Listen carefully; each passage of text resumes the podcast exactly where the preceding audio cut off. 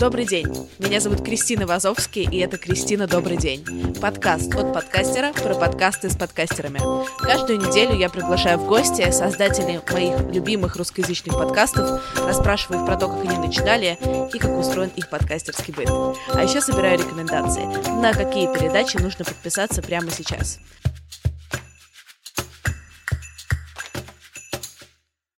Сегодня я болтаю с Кристиной Крыжановской и Митей Лебедевым, создателями подкаста «Летчицы». Кристина, добрый день. Кристина, добрый день. Митя, добрый день. Кристина, добрый день. Ребята, спасибо, что сегодня нашли время со мной поболтать. Спасибо за приглашение. Тебе спасибо, да. Ты можешь, пожалуйста, рассказать, Кристина, чем ты занимаешься, где ты работаешь, где ты живешь, чуть-чуть про себя? Если мы говорим про подкастинг, то э, я не подкастер. Я человек, который загорелся идеей делать подкасты совсем недавно, потому что я продюсер. Я в медиатусовке. Последнее мое место работы — это Арзамас Академи, небезызвестный и очень крутой проект просветительский, который я нежно и трепетно люблю. Проект развивается какими-то семимильными шагами, подтягивает в себя очень крутых спецов. Я там работала менеджером редакции, и это была такая работа, где я э, занималась э, позицией, это была такая от офис-менеджера до продюсера младшего, который там генерирует какие-то события. Арзамас во мне воспитал вот эту любовь к аудиоконтенту, когда они сделали собственное приложение, и я поняла, что это то, что я бы хотела бы попробовать э, сделать сама. Очень сложно вариться в среде, где вокруг тебя супер э, творческие, образованные люди, и не пытаться сделать что-то свое. В момент расставания с Арзамасом появился Soundstream, который просто поработил меня, и я поняла, что здесь есть возможности, подкастинг сейчас должен просто взорваться и покорить все ниши, и я примкнула к команде и, собственно, летчицы, про которых мы будем говорить, это мой первый проект, и это проект, которым, собственно, Soundstream выступал к заказчикам. И это прям, ну, такой подарок небес для меня. Это очень круто. Супер, это прям очень крутой рассказ. Дим, можно в двух словах о тебе? И заодно, пожалуйста, расскажи, э, что такое летчицы и про что это вообще? Я радиожурналист по образованию, э, журфак МГУ. В звук я влюбился вот там же, на втором курсе понял благодаря хорошим преподавателям, хорошим людям, что звуком можно делать все. Что вот звук, в отличие от видео, например, того же, а, звук позволяет творить миры, причем в одиночку. И это круто. Какое-то время я прям вот э, серьезно размышлял над тем, что можно сделать красивого в звуке, как можно превратить это в работу и в любовь всей жизни. Как-то долго не получалось, пока вот до знакомства с Кристиной как раз. Вводные были любопытные. Надо сделать документальный аудиосериал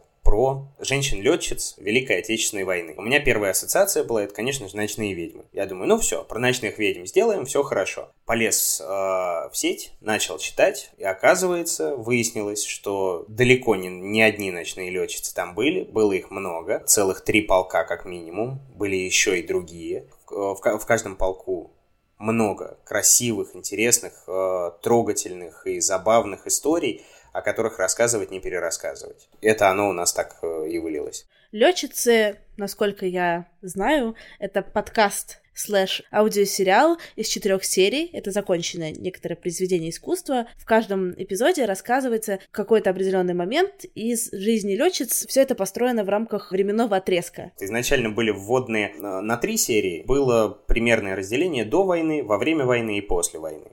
Как раз вот каждая серия посвящена этому. Когда я начал писать к этому ко всему делу сценарий, я э, понял, что фактуры и собранного материала о войне непосредственно э, с 41 по 45 у нас столько, что мы его в одну серию не уместим точно.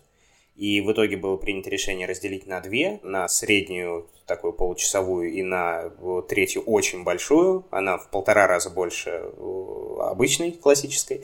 И еще кусочек маленький совсем конца войны, как раз вот момента до победы, он нахлестнулся еще и на четвертую часть. Прикольно. Кристина, расскажи, пожалуйста, кто в этом проекте чем занимался, кто что придумывал, кто за что был ответственен? Вообще, э, интересная история, как я искала сначала команду, потому что опыта у меня в этом нет. У меня есть база знакомств, которые так или иначе связаны с э, подкастингом. И я начала искать через знакомых людей. То есть надо э, понимать, что летчицы ко мне прилетели в начале февраля. Это было просто как идея Анны Мусатовой, собственно, внучки одной из участниц боевых действий. Она очень горела этой идеей, предложила сделать такой подкаст. Вот он тизер. вот сделай что-нибудь из этого. И я начала думать, я начала собирать команду. То, с чем я столкнулась, меня прям ужаснуло, то, что э, люди боятся браться за эту тему, боятся сделать из этого какую-то нафталиновую историю про Великую Отечественную войну. Это потому, что у нас был дедлайн 9 мая, дата первого выхода первой серии. Это были просто какие-то нереальные сроки. А, ну, с точки зрения нынешней а, повестки, отношение к 9 мая специфическое, да, то отношение, которое у этих людей, с которыми мы общались к этой дате, оно совершенно другое. Это очень трепетный и важный праздник, такое событие, очень тяжеловесное, с многокомпонентное в плане эмоций. Хотелось быть очень аккуратными и поступить правильно. То, что я нашла Митю, это второй подарок небес. Митя тут же вовлекся и загорелся идеей и понял, что это будет красиво. Команда собралась таким образом, что изначально была Анна Мусатова как э, идеолог, была я как продюсер и был Митя как редактор. У меня были наметки на звукорежиссеров, опять же, которые сорвались в последний момент. Было непонятно, что, как нам упаковывать это потом по звуку, а история, она сложная, и она требует именно вот такого звукового окрашивания перманентного, потому что рассказ, он идет от лица нескольких э, людей, там очень много вставок, их все надо подзвучить, все надо как-то окрасить. К нам присоединился Никита Алимов, это звукорежиссер одного из театров. Он пришел тоже в саундстрим, я его услышала. Это надо еще слышать звук голоса Никиты, который просто точно так же покоряет, как Митин, чтобы произошла просто тотальная влюбленность, и мы начали работать вместе и не прогадали. Все остальное в плане промо и дизайна это все наша история с саундстримом. Саундстрим взял на себя. На нас было только производство подкаста, с чем мы вроде бы справились.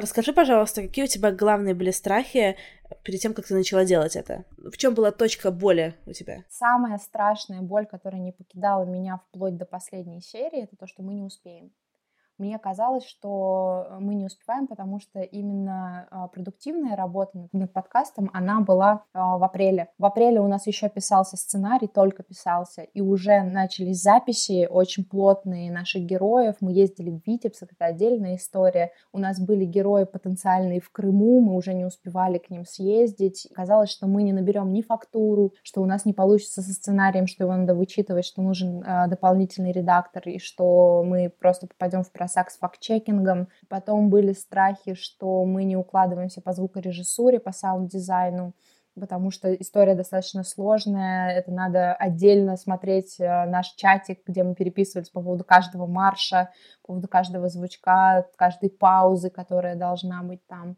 Класс, тебе кажется, что у вас получилось? Я до сих пор не верю, что мы это сделали. Это действительно была неподъемная история, э, мы с ней справились, мы с ней справились красиво, как говорит Митя. Э, не спутали карты, мы не сделали это нафталиново, мы не сделали это грубо, мы очень аккуратно и вовлеченно подошли к материалу, а, за что большое спасибо Мите, потому что я считаю, что здесь большая заслуга его, как редактора, как ведущего, как сценариста. Собственно, он срежиссировал всю эту историю таким образом, что она получилась очень вдохновенной, очень динамичной. Во-первых, мне кажется, что это очень хорошо сделано, что у вас очень классный, небанальный саунд-дизайн, что у вас вы придумали какие-то дикие штуки э, с главами. Но когда я только начала слушать, у меня такой возник вопрос. Вы не задумывались о том, что голос нарратора, как голос мужчины, не бьется с этой концепцией возвращения силы и видимости женщины в истории? Да, это была история, которой я долго почему не могла найти редактора. Я искала редактора женщину, которая бы верила в эту всю историю которая бы вдохновенно и вкрадчиво с хрипотцой бы все это повествовала. И я очень переживала по поводу голоса Мити э, Закадрового. То есть то, что меня как раз смущало, мне вообще хотелось абсолютно женскую команду и в идеале. И у меня был даже звукорежиссер на повестке, девочка с радиокультуры, которая должна была звукорежиссировать это все. То есть мне хотелось это сделать именно женской историей абсолютно. Но все свелось совершенно к другой концепции. Получилось, по-моему, очень неплохо. Митя, у тебя есть что сказать по этому поводу? К нашей Кристине, да, хочу обратить. Спасибо большое, что я об этом узнаю только вот спустя неделю после выпуска э, последней серии. Это приятно слышать сейчас, да. а, на самом деле, для меня изначально это была история не про э, фем-дискуссию и, в принципе, не про э, женщин. Такая она не женская совсем. Она про людей. Ну да, у них были свои проблемы, свои трудности, связанные с это все есть и в учебниках истории, это есть и в интервью, которые нам давали наши героини. Получилось, по-моему, неплохо, что я единственный практически мужчина, который там звучу. Мои какие-то там авторские, авторский нарратив, он э, все время с, э, сдобрен большим количеством э, красивых, интересных э, женских историй и женских голосов которые звучат все по-разному, все о своем, все со своими эмоциями, все замечательно. У нас, кстати, не было задачи, чтобы в подкасте звучали только женщины. Какое-то понимание того, что героем, а, человеком, который будет носителем воспоминаний, будет и мужчина в том числе. Есть же сыновья, есть же внуки. Просто не повезло. Э, не, не скажи, что не повезло, сложилось именно так. И мне кажется, в этом и есть какая-то доля хорошего спущенного сверху концепта. Окей, тогда мы будем считать это везением, но изначально э, у нас были наметки, то, что мы будем записывать еще и мужчин тоже. Но в итоге к моменту записи, к моменту начала интервью все либо не смогли, либо отказались, либо еще что-то, и в итоге у нас звучат женские голоса. Вообще удивительная история э, с нашими героями, как мы это писали. Уровень вовлеченности потрясающий. Все наши героини за честь посчитали участвовать в записи этой истории. И это большая работа, большое им спасибо, потому что более душевных интервью в моей жизни не было.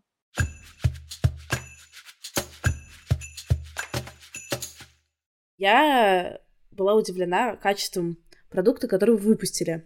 Но по непонятной мне причине абсолютно у вас сразу после появления появилось огромное количество отрицательных оценок, и рейтинг ваш упал просто там до трех с половиной, сейчас он четыре. Как вы почувствовали, когда вот вы работали над этим? Это стоило денег, это стоило времени, это такая личная история, и по непонятной причине вот такое. Есть внутренняя шутка, которую озвучил Сергей Епихин, собственно, один из участников команды Soundstream, он говорит, что ну, первое время кто-то начал ставить оценки, типа единицы, двойки, и не оставлять комментариев. Он говорит, ага, это твои бывшие коллеги из Арзамаса, это потому что ты ушла. А, на самом деле, а, для меня есть эм, оправдание всему этому. А, вещь, которая меня больше всего волнует э, после выхода подкаста, это то, что эта история вечная. Мы успели записать э, Галину Павловну Брок-Бельцову. Она последняя ныне живущая участница боевых действий. И это уникальная возможность, которой мы воспользовались. Это феноменальный персонаж, просто удивительная женщина с потрясающей силой к жизни и с волей к победе и э, какой-то внутренней философией. То, что мы сделали, мы сделали не на раз. И оценки, которые сейчас, да, это, это большой риск. И спасибо большое нашим инвесторам, которые рискнули и пошли, и вложились в это все. Для инвесторов, ну, в данном случае для Сунстрима, на этом же проекте никак нельзя заработать, соответственно, это просто имиджевый проект, правильно? Это скорее такая промо-история. Большая честь, что э, начали делать уникальный контент именно с летчиц.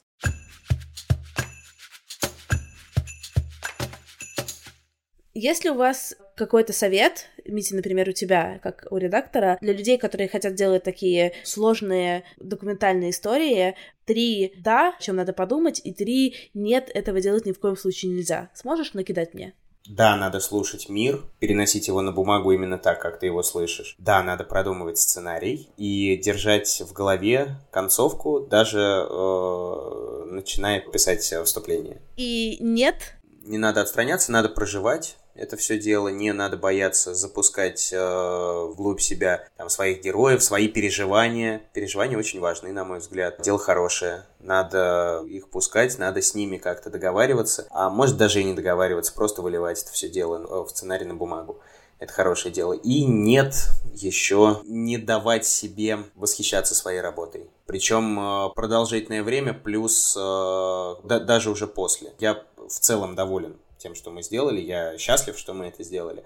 Но я э, все еще знаю, что есть э, ряд моментов, ну, э, которые можно было сделать лучше, которые надо было переработать, где-то надо было надавить, что-то надо было исправить, но это тоже хорошо. Это может быть и должно, наверное, оставаться каким-то личным загоном, личным глубоким косяком, который, о котором, может, даже никто и не узнает.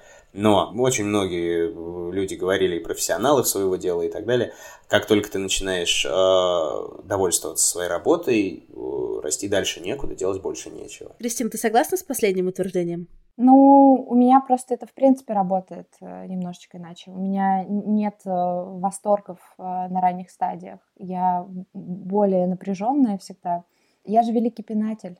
Мне надо всех пинать так, чтобы все сработало, и я парюсь в основном о сроках, о том, чтобы все успели сделать вовремя, чтобы все было качественно продумано, чтобы нашли еще одни варианты. Мне очень часто бывает неловко, что я прошу что-то переделать или там настаиваю на каких-то вещах. То есть у меня, например, со звукорежиссером была история, что он добавлял какое-то эхо. Не должно быть эхо, я могу просто вызвериться, не должно быть эхо никакого, все, чистый звук. И вот, э, вот эта вкусовщина, какие-то истории, я вот переживаю всегда о какой-то цельной картинке, мне кажется, что э, это правильный подход, совсем уж восторгаться пройденными этапами не стоит. Но, с другой стороны, это немножечко уравновешивает э, вот этот нервяк, который появляется в процессе, когда ты немножечко подвисаешь и думаешь, какой же шаг сделать дальше. В этом случае неплохо бы посмотреть назад и сказать себе, блин, ну я же это сделал, значит, следующий шаг будет тоже ничего.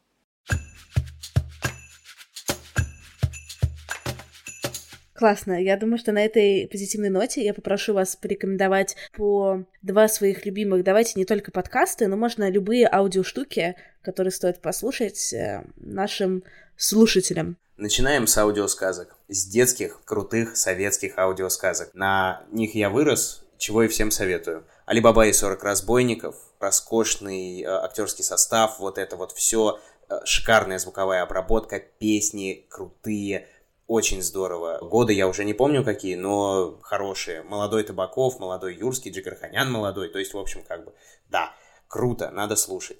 И аудиоспектакли, тоже старые. Э, Ромео и Джульетта, например. А, отличная постановка с тем же Юрским и э, огромным количеством э, наших замечательных актеров. А, они позволяют как-то больше услышать мир и раскрыться самому, раскрыть свое чувство прекрасного ухом. Есть у тебя рекомендации, где это можно послушать, или просто Google, YouTube и все дела? Значит, э, Алибаба и 40 разбойников точно Google э, первая, вторая ссылка, это обязательно есть. С Ромео и Джульеттой не знаю, придется покопаться, наверное. У меня это было все на э, кассете. Алды тут, алды помнят. Кассеты те самые, которые карандашом прокручиваются.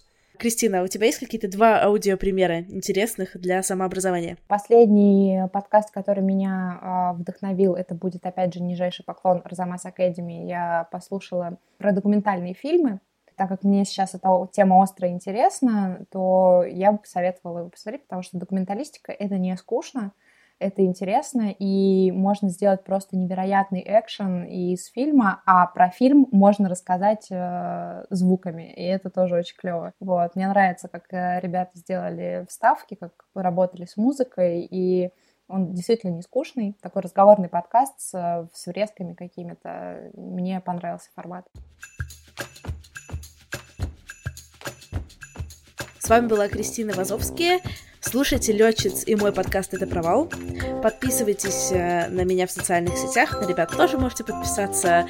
Ставьте только хорошие оценки в iTunes. Если ставите плохие, пишите отзывы. Почему вы ставите плохие оценки? Лучше просто не ставьте плохих оценок. Тегайте нас в Инстаграме, особенно меня, Крис Вазовский, я все репощу. Пишите мне с обратной связью, я всем отвечаю. Если я вам вдруг не ответила, пришлите мне любой стикер в Телеграме, я вам отвечу. Всем хорошей недели. С вами была Кристина Вазовский. Пока-пока.